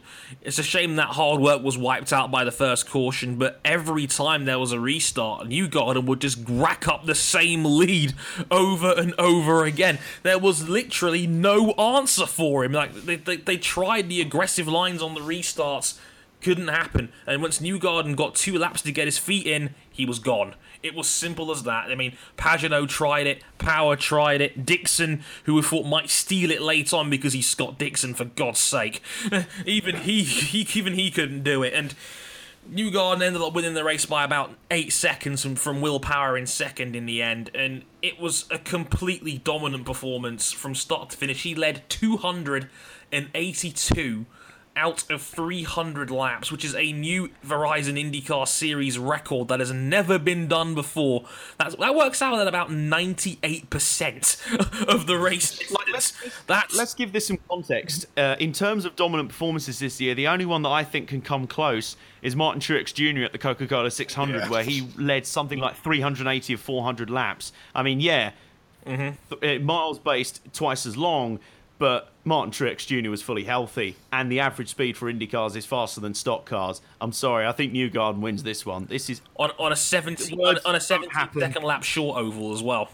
Exactly, yeah. With the intensity is crazy. We had guys nearly wrecking into lap cars. This was it was claustrophobic. It was basically an IndyCar short track race, and there aren't words. That sort of concentration, that sort of focus. You've got to give props to his team as well to keep the car that good. It had to adjust to keep up with the track.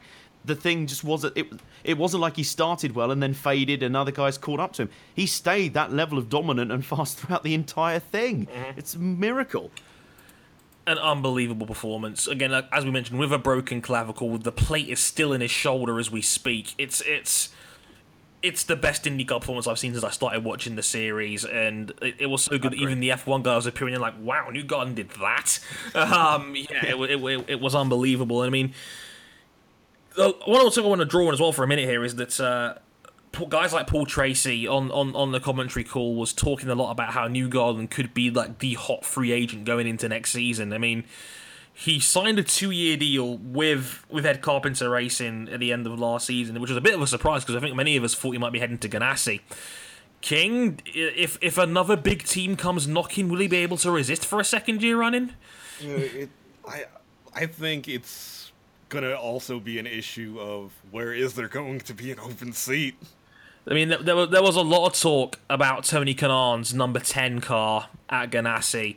Kanaan made a guarantee to um, Katie Hargitt and the, and the crew there that, that and the TV broadcast on NBC that he will be an IndyCar next year, but he could not guarantee with what team, which is interesting. I mean, he's 41 now, so I mean, he's still quick as anything. But yeah, uh, it depends on what Ganassi are doing next up. It's easy to forget that, team. Kanaan is top six in the championship right now. Like Kanaan's having a- He's the Kimi Raikkonen of IndyCar. He will not go the away. old guy that people would. Yeah, the the older guy that people would rather moved on to give a hot young free agent a seat there, but he's just still being really good. Ergo, they're keeping him. Yep. Um, Robin Miller, I think, also asked Dixon about it after after the race on the podium. He asked him about it, and he said, "Well, you never know. You never know." Dixon Dixon kind of played it down as well. Um, but let's be real here.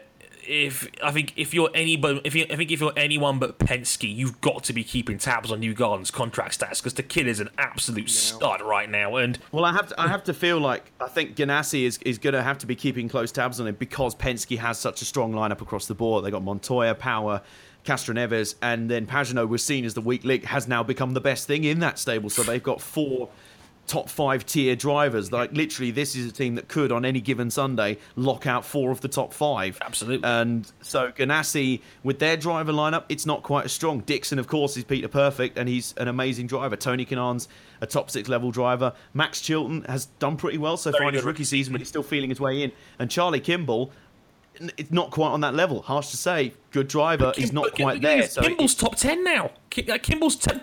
Kimball is tenth overall in the championship right now, ahead of Montoya, ahead of Hinchcliffe, and ahead of Ryan Hunter-Reay.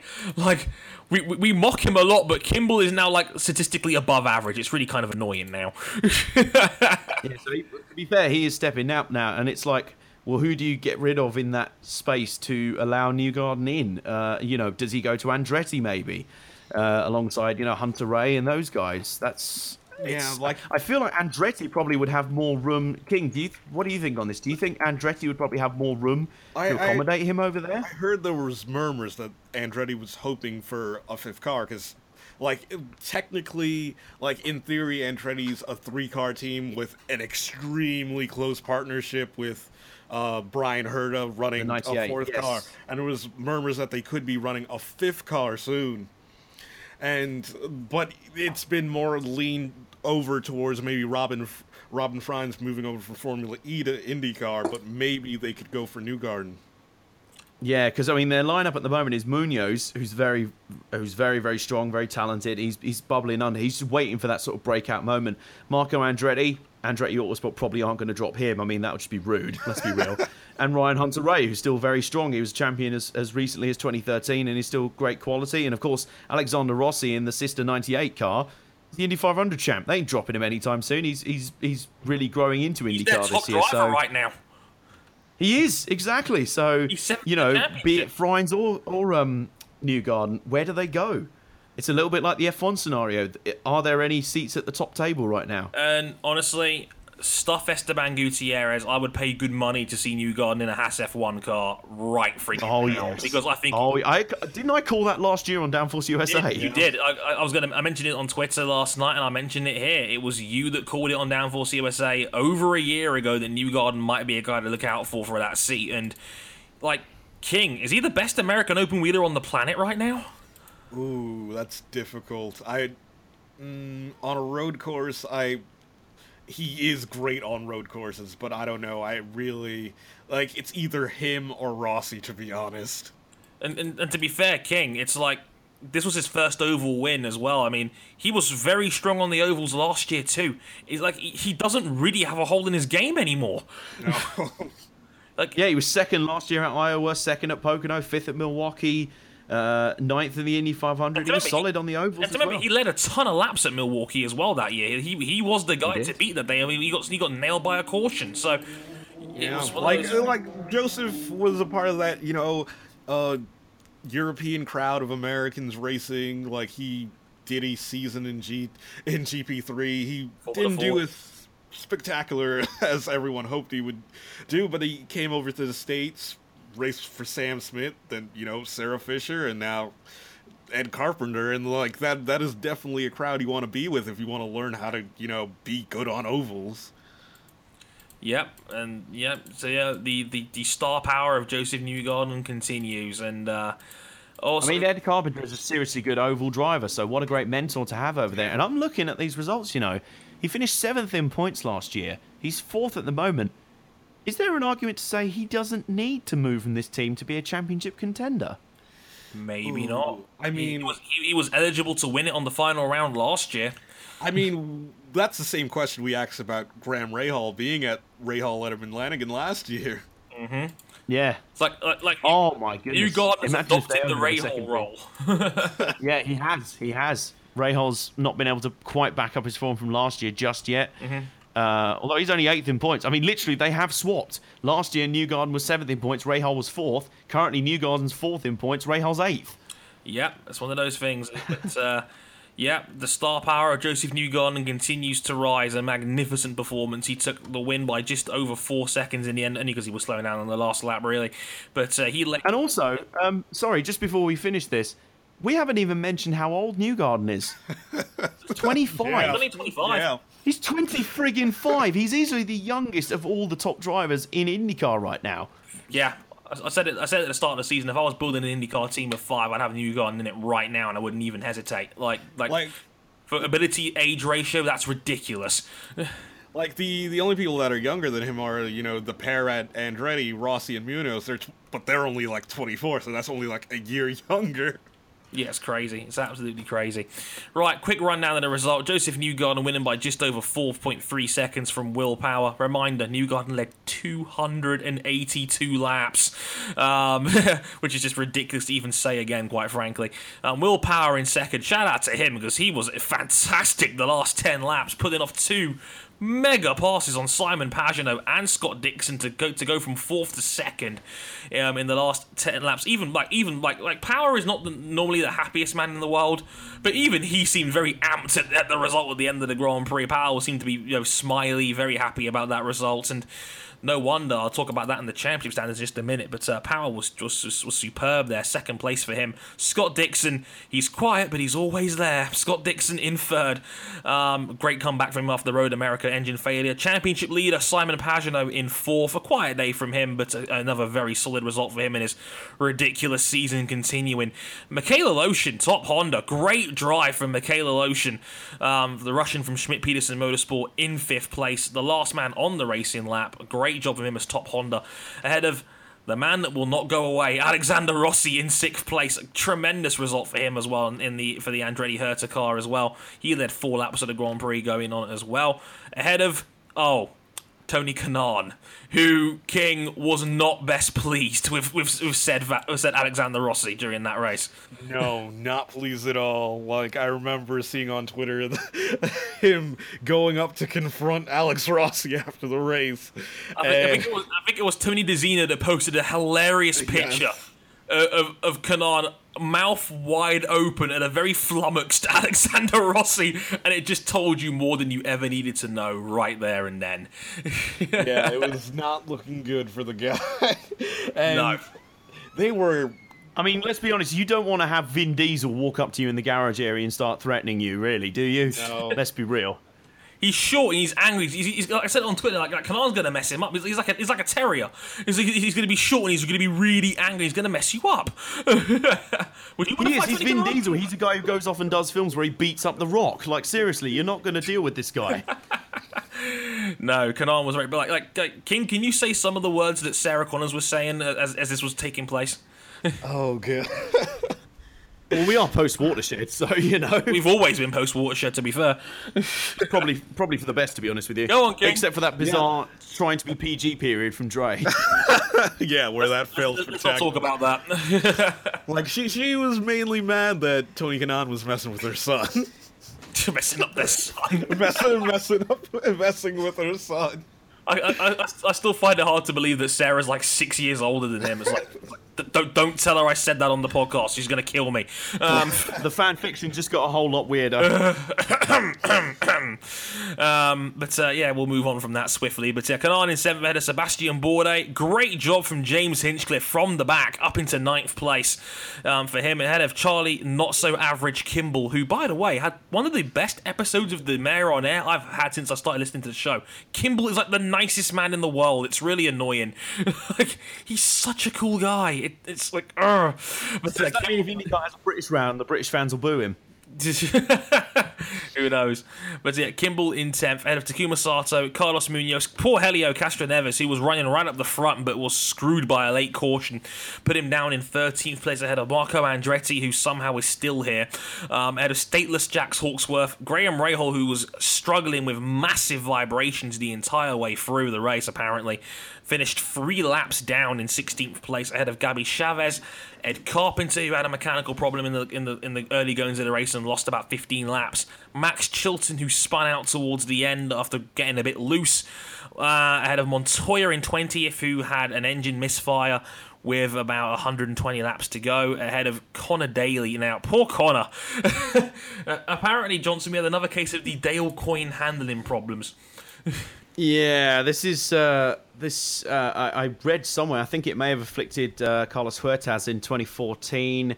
I remember 2015 last year. Pippa Mann suffered from this as well. I remember speaking to her soon after. It was, it was literally a case of I don't even want to talk about it. It was that bad. Like, and Conor Daly had a very similar thing. He said, "Look, it was either that or I was going in the wall. This thing was not happening." So I don't know if if the Coyne cars just struggle with the road course aero kits on the shorter ovals, that appears to be their big problem. They seem to be fine on the bigger ovals. They're definitely all right on the the road courses. It's those shorter ovals that run the road course aero kit. They just I don't know what's going on over there. If this is hiding something deeper over in that camp. But obviously, Daly not able to put his best foot forward at all.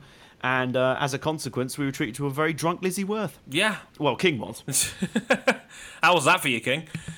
Um, it was it was interesting. That reaction to um. Oh dear God.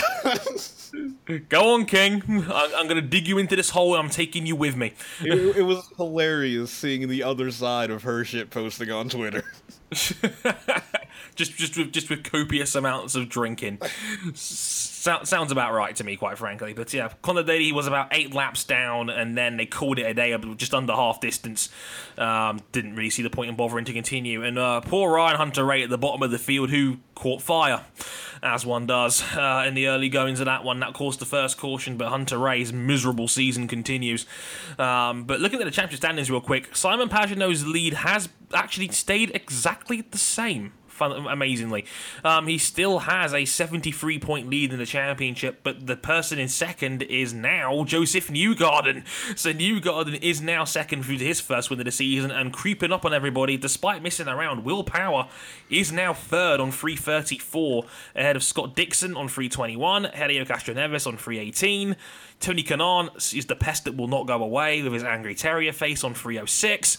Alexander Rossi still hanging around there in 7th with 286 ahead of Carlos Munoz uh, with 280. Graham Rahal down to 9th on 275. And Charlie Kimball rounding off the top 10 with 275. See, Kimball, slightly above average. What did I tell you?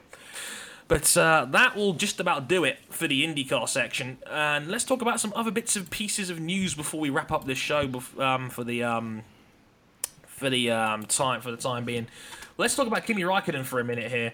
And um, King, he has been re-signed for for another season, and uh, the internet is entirely pissed. Uh, they're pissed. I would say, uh, Raikkonen being around for another year is justified on Raikkonen's side because Raikkonen's performance. King, have you now become the voice of God on F1 transfers? No, someone is echoing, and it's not me. That's probably me and my, that's probably me and my weird pop shoe. I apologise for that, listeners. Uh, um, I'm, actually, I'm actually holding it in my hand right now, as opposed to just to screwing it into my table. It's, it's, it's, a make. High quality production values here on Motorsport 101. course, we're, we're, we're real professionals on this show, but uh, carry on. yeah, I'd say it's deserved on Raikkonen's point for like up until recently he was second in the championship. Now he's dropped down to third with you know Ross with Hamilton coming back up. But it's I think a lot of fans are disappointed because they wanted to see someone new at Ferrari. Exactly. I think that's what it boils down to. I think I wish more people like I wish people instead of, you know, being dishonest and, you know, trying to talk Perez into this seat, I'd be much better off if they just were just honest enough to admit, let's just get someone new in the car. And Raikkonen's been kind of been the second fiddle in that team for the last three years now, but like he's not like he, he okay he was terrible in 2014 i'll give him that but 2015 he was okay this year he's been genuinely pretty good four podium finishes you know he's he's finished a lot most of his races in the top five this year sure he's not won a grand prix but he's done above and I think beyond what Ferrari have expected of him for this season. So, you know, maybe Raikkonen still has a little bit left in him. So, for me personally, I don't know what, how you feel about this, Johnson, but I know you're the Perez guy, so you're going to be a little bit miffed, I'm sure. But I feel like Raikkonen has done more than enough to warrant a sec another year in his contract because I don't think, on performance reasons, there's any good reason to get rid of him right now. Well, I think, I mean, firstly, I'm also a Nico Hulkenberg guy, so I'm the guy who's very much used to not expecting anything in terms of drivers getting chances at big teams. I mean, seriously, come on. But um, to be honest with you, I think what's surprising about this announcement is that I think Kimi Raikkonen's re-signing last year was probably less deserved. Yeah, it's kind of strange how last year he was very much second fiddle to Vettel. He wasn't getting that many strong results. He didn't seem that kind of fast. Although this is Raikkonen, he is so laid back. He's basically horizontal. Um, like last year, people were going, "Oh, there's Perez, there's Hulkenberg, there's Grosjean, there's all these great drivers," and they've re-signed Raikkonen. Uh, do they not want to go after the constructor? Do they not want to have a decent backup? And like Yeah. based on the form of last year, Raikkonen was kind of off the pace, really. So people were confused about it. This time around, I think people are just purely frustrated because they want to see a young driver up there But the irony is, this time around, he deserves it more than he did last year. He, it's actually paid off for them. They've given him an extended contract, and he's re- he's racing even better th- better than ever at Ferrari. So he entirely has driven himself into contention for that seat in 2017. Just frustrating for everyone else. I mean, Perez is driving pr- very strongly this year. I'd have to say, it, including the end of last season, he's having one of the best stints of his entire career. Grosjean's in a good spot now over at Haas, the de facto Ferrari B team. I, th- I wonder if Ferrari are just saying, it's fine. We see you young guys over there. You're there. Your time will come. But right now, we've got no reason to break up this happy marriage. We've got Vettel, one of the greatest of all time at this this current era. We've got Raikkonen, who's driving better than ever. The two get on really well. There's a great harmony, great vibe in the garage. No reason to split them up just yet and go for an unproven entity. So, and uh, last year people were kind of going, really? Uh, but this year, I think to be honest with you, when you put all the frustration aside, you kind of say, no, fair enough. How much did you want to say I'm all for Sergio Perez? Why hasn't this happened yet? And be really angry. Well, I mean, I like I'm the Perez guy. I'd love to see him at Ferrari, but like I know how Formula One works, man. I, Yeah. and and at this point in time, I'm almost enjoying Perez as like I mean, Perez had that run at McLaren and it it backfired badly. Like this is, uh, it's quite funny. Like for example, I remember being upset when when Hulkenberg was overlooked for Lotus in 2014 in favour of Pastor friggin' Maldonado. In the end, it worked out perfectly because Lotus had their worst season. So And Hulkenberg Formula One's strange like that. Yeah, exactly. And Formula and Formula One is strange like that. You know what I mean? So, hey, you know what? Um, Perez in the Force India for now. That's cool. You know what? All good. Yep, fine by me as well. Fine by me as well. And uh, a couple, more bits of major news. We, we we've mentioned Top Gear a fair bit on this podcast as time has gone on, and there's We've basically continued. Do you remember you used to do like a sort of um, Dre Talks review series on the Top Gear episodes, but Yeah, I did, I unfortunately yeah. chose the series where Clarkson decided to violently assault a member of staff, and then that all fell apart. making But we've kind of continued that tradition onto the podcast, haven't we? Yeah, we have, and uh, it's always been a spiritual successor. And uh, we're talking about Top Gear some more now. And the series came to an end at the end of last week. I mean, for me, I don't know how you guys feel about the series, but having watched all six episodes now, like. I think it was a pretty good season, all, said and done. I mean, there was no episode that completely blew me away. Like if I had my if, my, if I had my old review system, I don't think any episode would have been a nine or a ten out of ten. But I think there were. Mo- I don't think there was an episode that was that was flat out bad. I think they were all good to great episodes for the most part, and I feel that for me, and I think I've said this on, on many social outlets before already, but I feel like Matt LeBlanc, Chris Harris, and Rory Reid is the future of Top Gear going forward. And I think, especially in the case of Rory Reid standing out as, as a breakout star, I feel that you know there is there is a there is a lot of positive to take away from this from this reboot of Top Gear. I mean, I don't know how you guys feel about it, but that's that's the impression I get after watching this series. I think, to be honest with you, the, the big problem started with the fact that probably the weakest episode of the entire series was the first one, Absolutely. which was the one they absolutely had to blow out of the park. There were two big problems here. Well, uh, you know, th- three big problems. Number one, as I just said, the poor first episode. Number two, the fact that this was the David Moyes era of Top Gear. This was Yeah. the show that was. It, this was the series that was never ever going to have a hope in hell of standing out as the one being immediately after the greatest era in Top Gear history had come to an end in such bitter circumstances, and especially with the fact that the, the, the shadow still looms. The Grand Tour still hasn't broadcast a single episode, and yet an entire series of Top Gear has come and gone, and they've already gone through a new replacement host. They've, they're looking for another one, or may not have one at all. So that was always going to be a problem. I mean, I I kind of said going into it, it looked like it had the potential to be a pretty decent car show. The problem is it's called Top Gear, so Agreed. the expectation was just going to be off the charts. I mean, I said this last time out.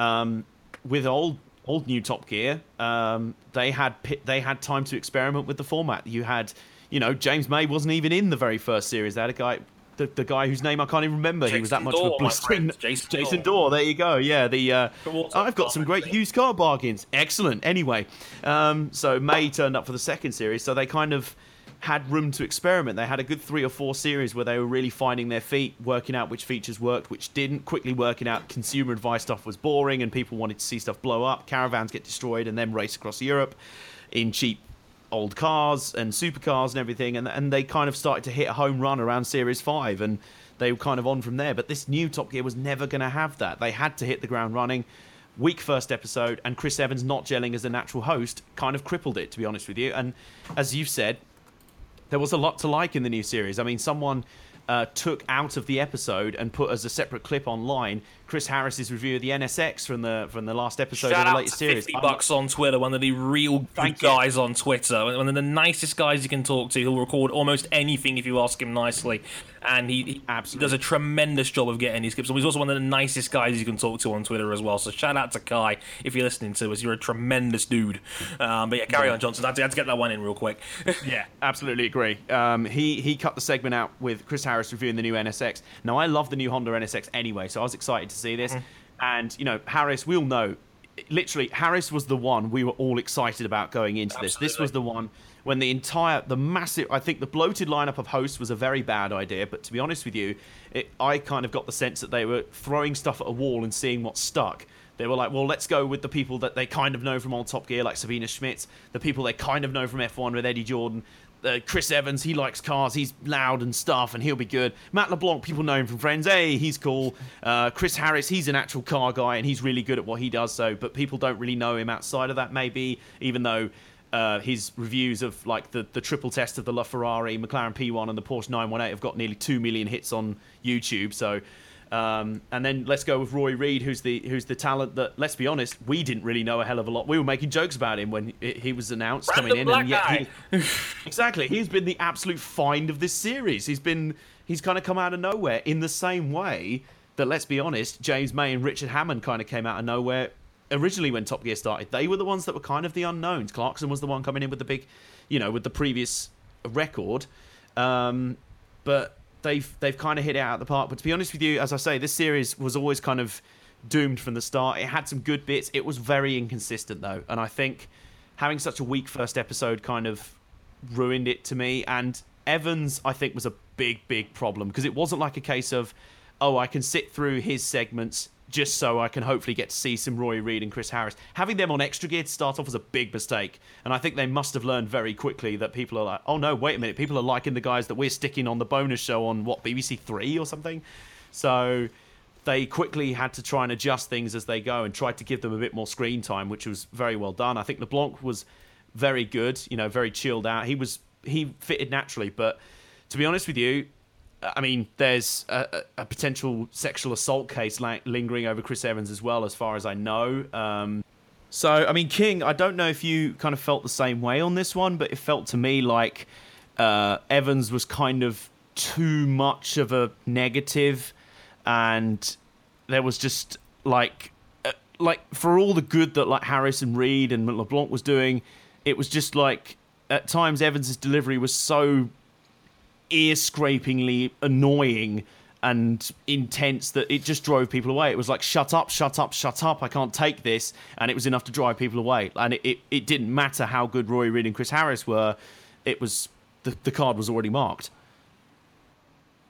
Yeah, like basically with with Evans being the face of the show, there's there was no way around it. Like you couldn't focus on Harrison Reed because like any any way to get to them it would be through Chris Evans. Any introduction to any of their segments, anything, it would be through Chris Evans and it wouldn't work anymore. Yeah, absolutely. So it, it to me, like Dre, I, I feel like you're on the same page as this one. I think, I think New New Top Gear does have potential as a decent, entertaining car show. But we've talked about this before. A LeBlanc, Harris, Reid trio hosting it. You can get rid of the others. Not that they were particularly bad. Although I think Eddie Jordan sitting randomly on a train was about his contribution for the entire series. So it was just enough to put him on the poster. It's a bit like when they put like a major actor on a film poster and then he gets killed in the opening credits. Just doesn't make any sense. So. Uh, Yeah. I, I feel like Evans's card was marked. Like he needed this series, like the final episodes, to smash it out the park. But from minute one, it was kind of doomed. It was kind of doomed. I mean, Eddie Jordan was like Jada Pinkett in Scary Movie 2. She didn't even make the opening credits, um, quite frankly, which wasn't ideal. And, you know, this was Evan's baby from the start, really. He was given essentially creative control, and this was meant to be his magnum opus. And, you know, it's. It, it did not turn out that way. I think Evans came across a little bit too overbearing. I think he came across as a guy that tried a little bit too hard and that he had to be the center of attention because he felt like it was his show. And I felt like with as much as Top Gear's most important piece was Clarkson by a mile, it never felt like it was Clarkson's show. No, like it was, always, Hammond- it was always all three of them. It was it was the three as a collective.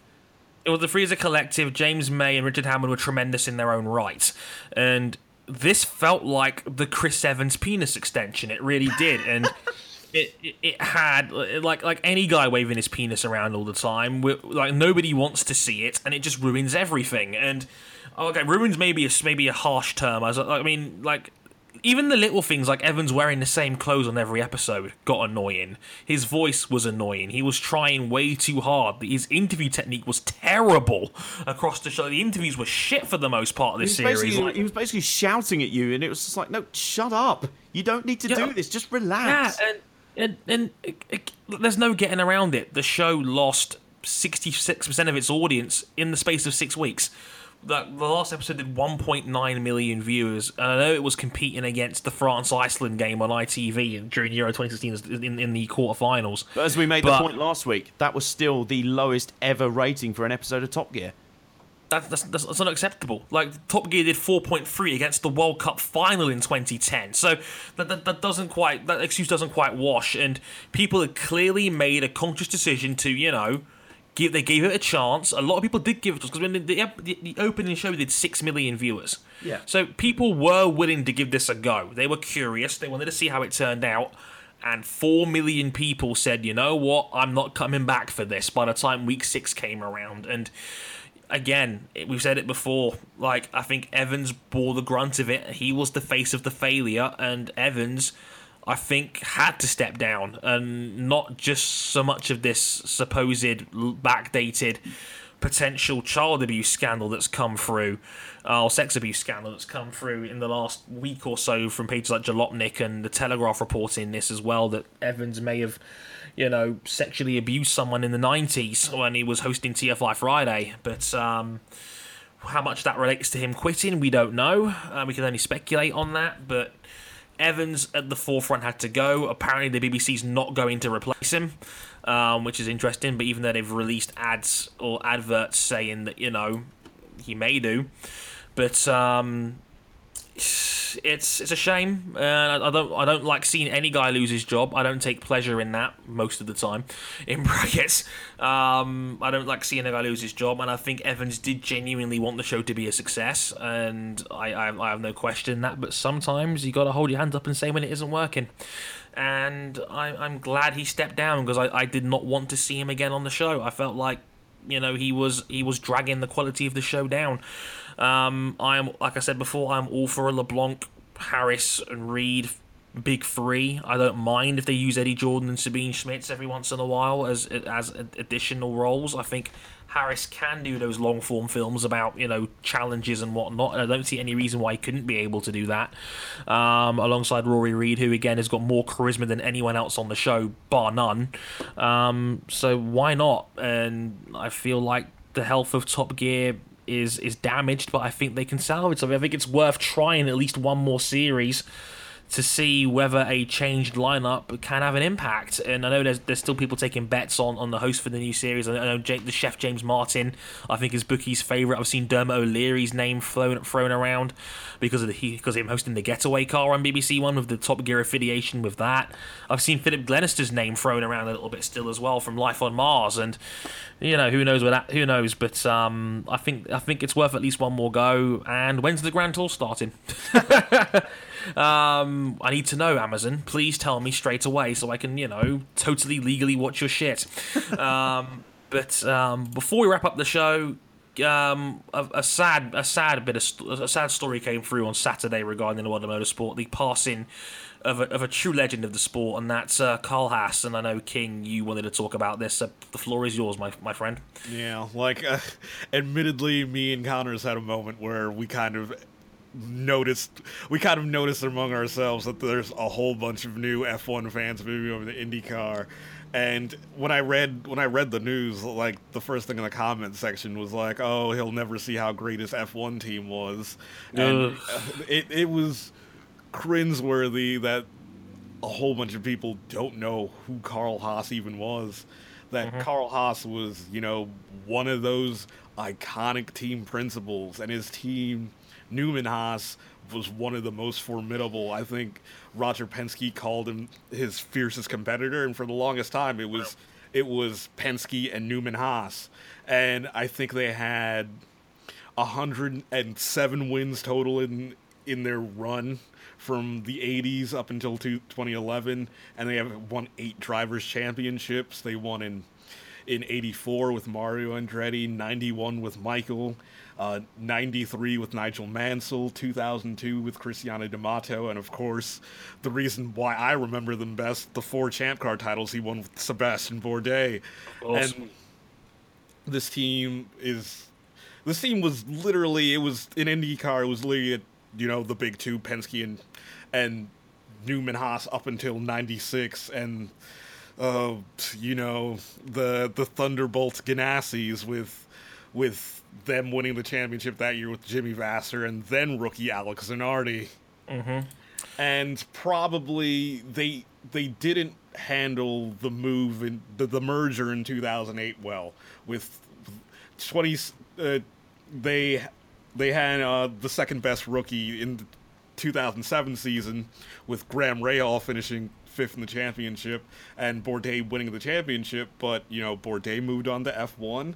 They re-signed one of their former drivers, Bruno. No, they they re they for Bourdais they got Justin Wilson and Wilson and Graham, they were able to get the two final wins of Newman Haas, but it was downhill from there. Uh, the last season was 2011, and they signed rookie James Hinchcliffe, but the team didn't have the sponsorship to, you know, buy a DW12. Ugh. Sad for for, for such a, a legendary a legendary mark to go down like that, but um, very much so a very a very very important figure um, in you know North America and just motorsport in general. Um, so rest in peace, Carl Haas. Um, on behalf of all three of us, our thoughts go out to uh, to Gene and the family. Um, and uh, yeah, a very very Well, prom- Gene and Carl Haas are not related in any way. I should just say that now. Yeah. Whoopsie! Uh, I thought they always thought they were. That's my that's No. That's, that's that's that's my bad. That's my bad. that, that's one for the blooper reel He again. did. Uh, Paul Haas did run, uh, run his own Formula One. He did have the original Haas Formula One team. Funnily enough, Yes, that's probably where the yes. race comes from. Back in 1985. Thanks, Johnson, for covering up my failure. I appreciate that. I, like, like, like, way to, way to take one for the team, my friend. I, I do really appreciate that. but um, just before we go, a couple of shout outs. First of all, shout out to Jack Webb, who's our new Patreon backer. So shout out to you, sir. Thank you very much. You're very kind of us on Twitter. He said, and I quote, all it took was one 40 minute conversation with us to, to, to, to prove to us that you needed to give us some money, which is the best conversation I've ever heard in my life. So, so thanks a lot, Jack. Much appreciated. Also, a massive thanks to Debbie Franjdakis for showing off the very first Motorsport 101 t-shirt that that, we, that that is out there. You can see it on my Instagram page at Harrison 101. You can check that out. So thanks a lot, Debbie. You're an absolute superstar. Many many thanks for that. Um, those guys who are ten dollar Patreon backers at the end of the month, I will sort you out a shirt as well. So Andrew and I think Jake Callahan, if you're listening, I'll, I'll get in touch with you in the next couple of weeks or so. That is a promise on my end. So thanks to you guys for that. Now, this is not the only episode you're going to be getting this week. We on, on on Sunday afternoon we announced the first Motorsport 101 International Fantasy Draft. So Five general managers, me, Adam Johnson, Ryan King, Matthias Canario from Mystery Science Fitter F1, and Chris Cook from Cook Productions 1. We sat down in a room, we got pieces of paper and pens, and we put every racing driver out there into one giant pot, and we took five teams of eight super teams full of some of the best racing talents in the world. And Valtteri Bottas. and, and as it turns out, we had a lot. We had a lot of fun with it, and um, we can't wait to show off the results. By the time you're listening to this episode, we you've probably already seen the preview video on our YouTube channel at youtube.com forward slash motorsport 101. And if you haven't, get over there already and subscribe. Um, so we'll, we'll, we'll talk all about the rules on that video over there. Um, the actual draft itself if by the time you're listening to this, it would most likely have already gone live on early access, but it will be public next Monday, so that's July the 18th. Um, you will see, or you will have the chance to listen to the entire draft in full. It's about a minute. It's about an hour, fifteen minutes long. Um, so yeah, you're getting two episodes for the price of one this week, and by the time that episode goes public on July 18th, you'll have the chance to vote on our teams. Our team, my team was blatantly the best. That that's that's a disclaimer right now. There's there, there's no arguments here. Sit down, seriously, come on. You, you- look, I'm sorry, I'm competing against a crazy cook, King's team of and you breaking your own transatlantic policies to take. How dare you? Spoilers, come on. That, that's that's a minor spoiler. It wasn't even that big a pick. Damn you! But Let's not give I away the fact that I was the mug that went for I like that nobody even believed that. Like, if you're listening to this episode right now, there's no way anybody in hell actually believes what you just said. Not in a thousand years. But um, like I said, the draft episode will go live on No, Monday. definitely no one will pick the, believe that you picked deafening silence, crickets could, be heard amongst that discussion. so you'll see. Also, you'll see on YouTube early what happened in the first two rounds when the champions were not eligible. It's a very interesting top ten, and a couple of real shock picks in there. which I think you'll be very impressed by, especially from Matt. But that's all I'll say regarding that. The first two rounds will be on YouTube next week. But uh, bear in mind to find out what happened when the champions became available, you've got to listen to the full show. So if you're very loyal to us, then you wouldn't have a problem at all now, will you? But that will just about do it for Most 101 this week. Massive thanks as always to, to, to Chris as well, and Matt for showing up, and of course Adam and, and, and uh, Ryan for coming here as well. We're getting very close to 50 episodes. We've got something special to announce for that next week as well. So until then, I've been Andre Harrison. He's been Ryan King and, and Adam Johnson. You can follow us at Harrison11HD, at AJ underscore Bumble Sports, and at Ryan Eric King. Until next time, thanks for listening. Sayonara.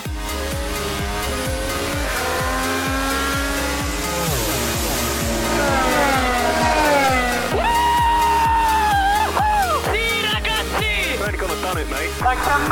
You are the world champion!